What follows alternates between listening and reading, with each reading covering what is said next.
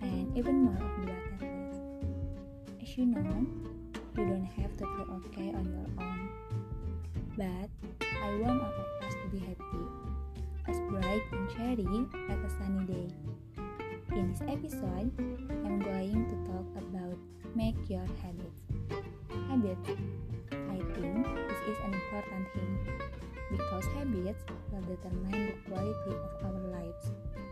So, how do you determine a habit?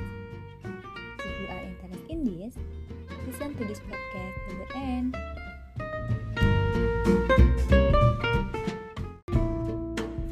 First, why are habits important? I think habits are important because these habits will direct us to the goal we want to achieve. Many people have goals for their lives, but they are confused about how to reach those goals. Like which way to go, how to get to that goal. Have you ever been confused about this? If yes, then we are the same. Thinking about which path to take to reach a goal is a decision that is arguably not easy and often takes a lot of time. Some even cancel a goal before they try to reach it. Why would someone do this? Times when they feel the goals he set are too high for him to achieve. So, is it important to think about a path that will be taken to achieve the goal? Yes, this may be important. But instead of focusing too much on the goals you want to achieve, it's better to focus on building habits because habits will lead us to that goal.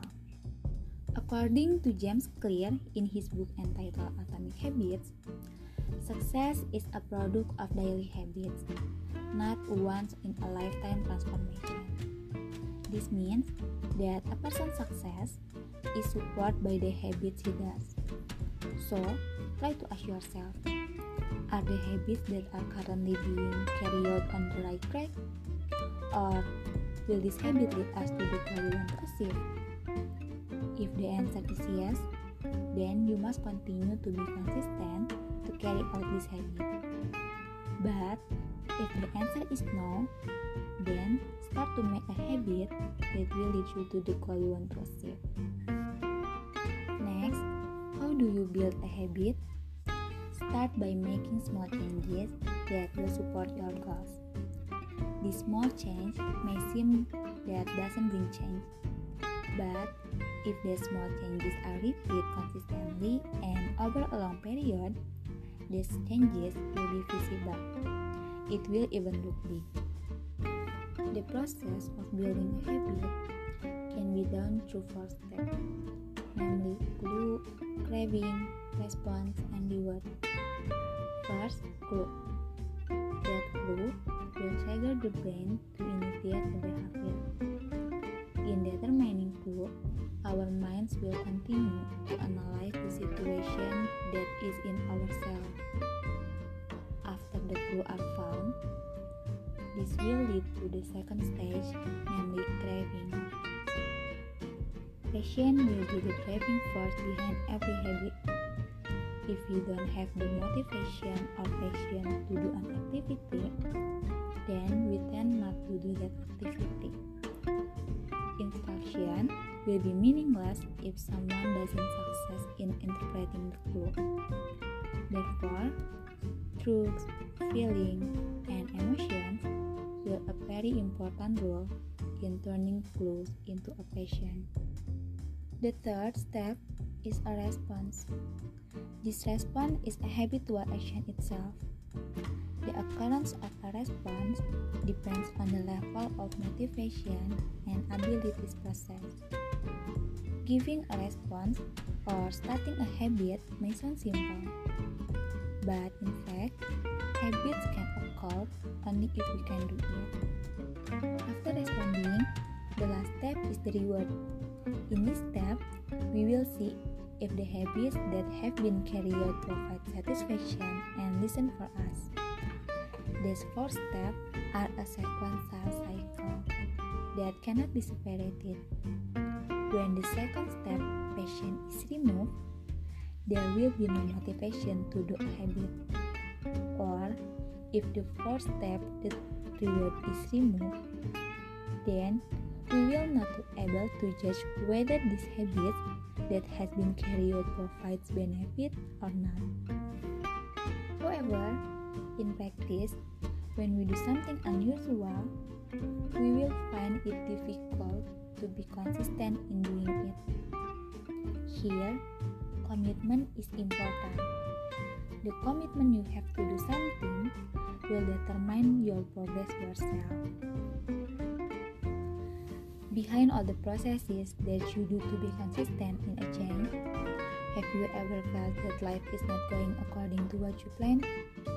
In this situation, you already have goals to achieve, have formed habits, and are already committed to change. But no matter how consistent you are with your habits, inevitably, life will intrude you with various obstacles.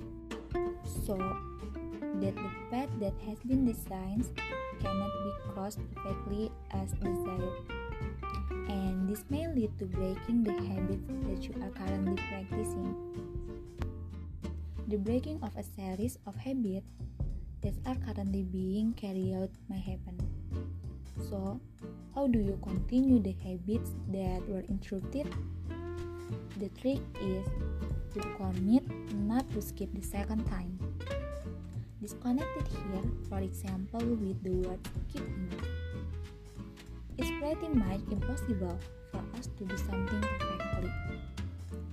So, when we skip school for the first time for some reason, it's normal.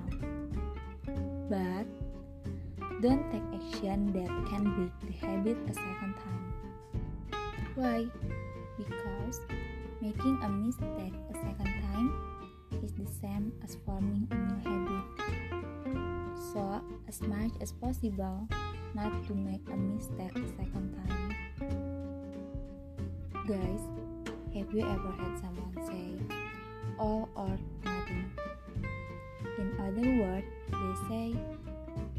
better not to do it than to do something imperfect. Have you ever heard of it? I think hmm, this is a trap sentence that will affect us when we are getting used to a new activity that can make us better. Don't get caught, okay? Because still trying to practice, even though the results are bad, it's still better than not doing it at all. Even when you're not excited to practice, you have to keep practicing even a little bit. However, little by little, we must continue to add changes to ourselves for the better. Today must be better than yesterday. Slowly, we must continue to work towards a better us because success not a goal or finish line to be crossed. Success is a system that must be perfect, namely a process that has no end. So, it must be continuously improved. And this is the end of AZ Podcast episode. Thank you for listening to today's episode. Before I go, show some love for Exit Podcast by sharing the podcast link with your friends. And don't forget to follow Instagram Exit Your. You can see Instagram Exit Podcast in the description below. Then stay tuned for other interest episode. Stay happy and goodbye.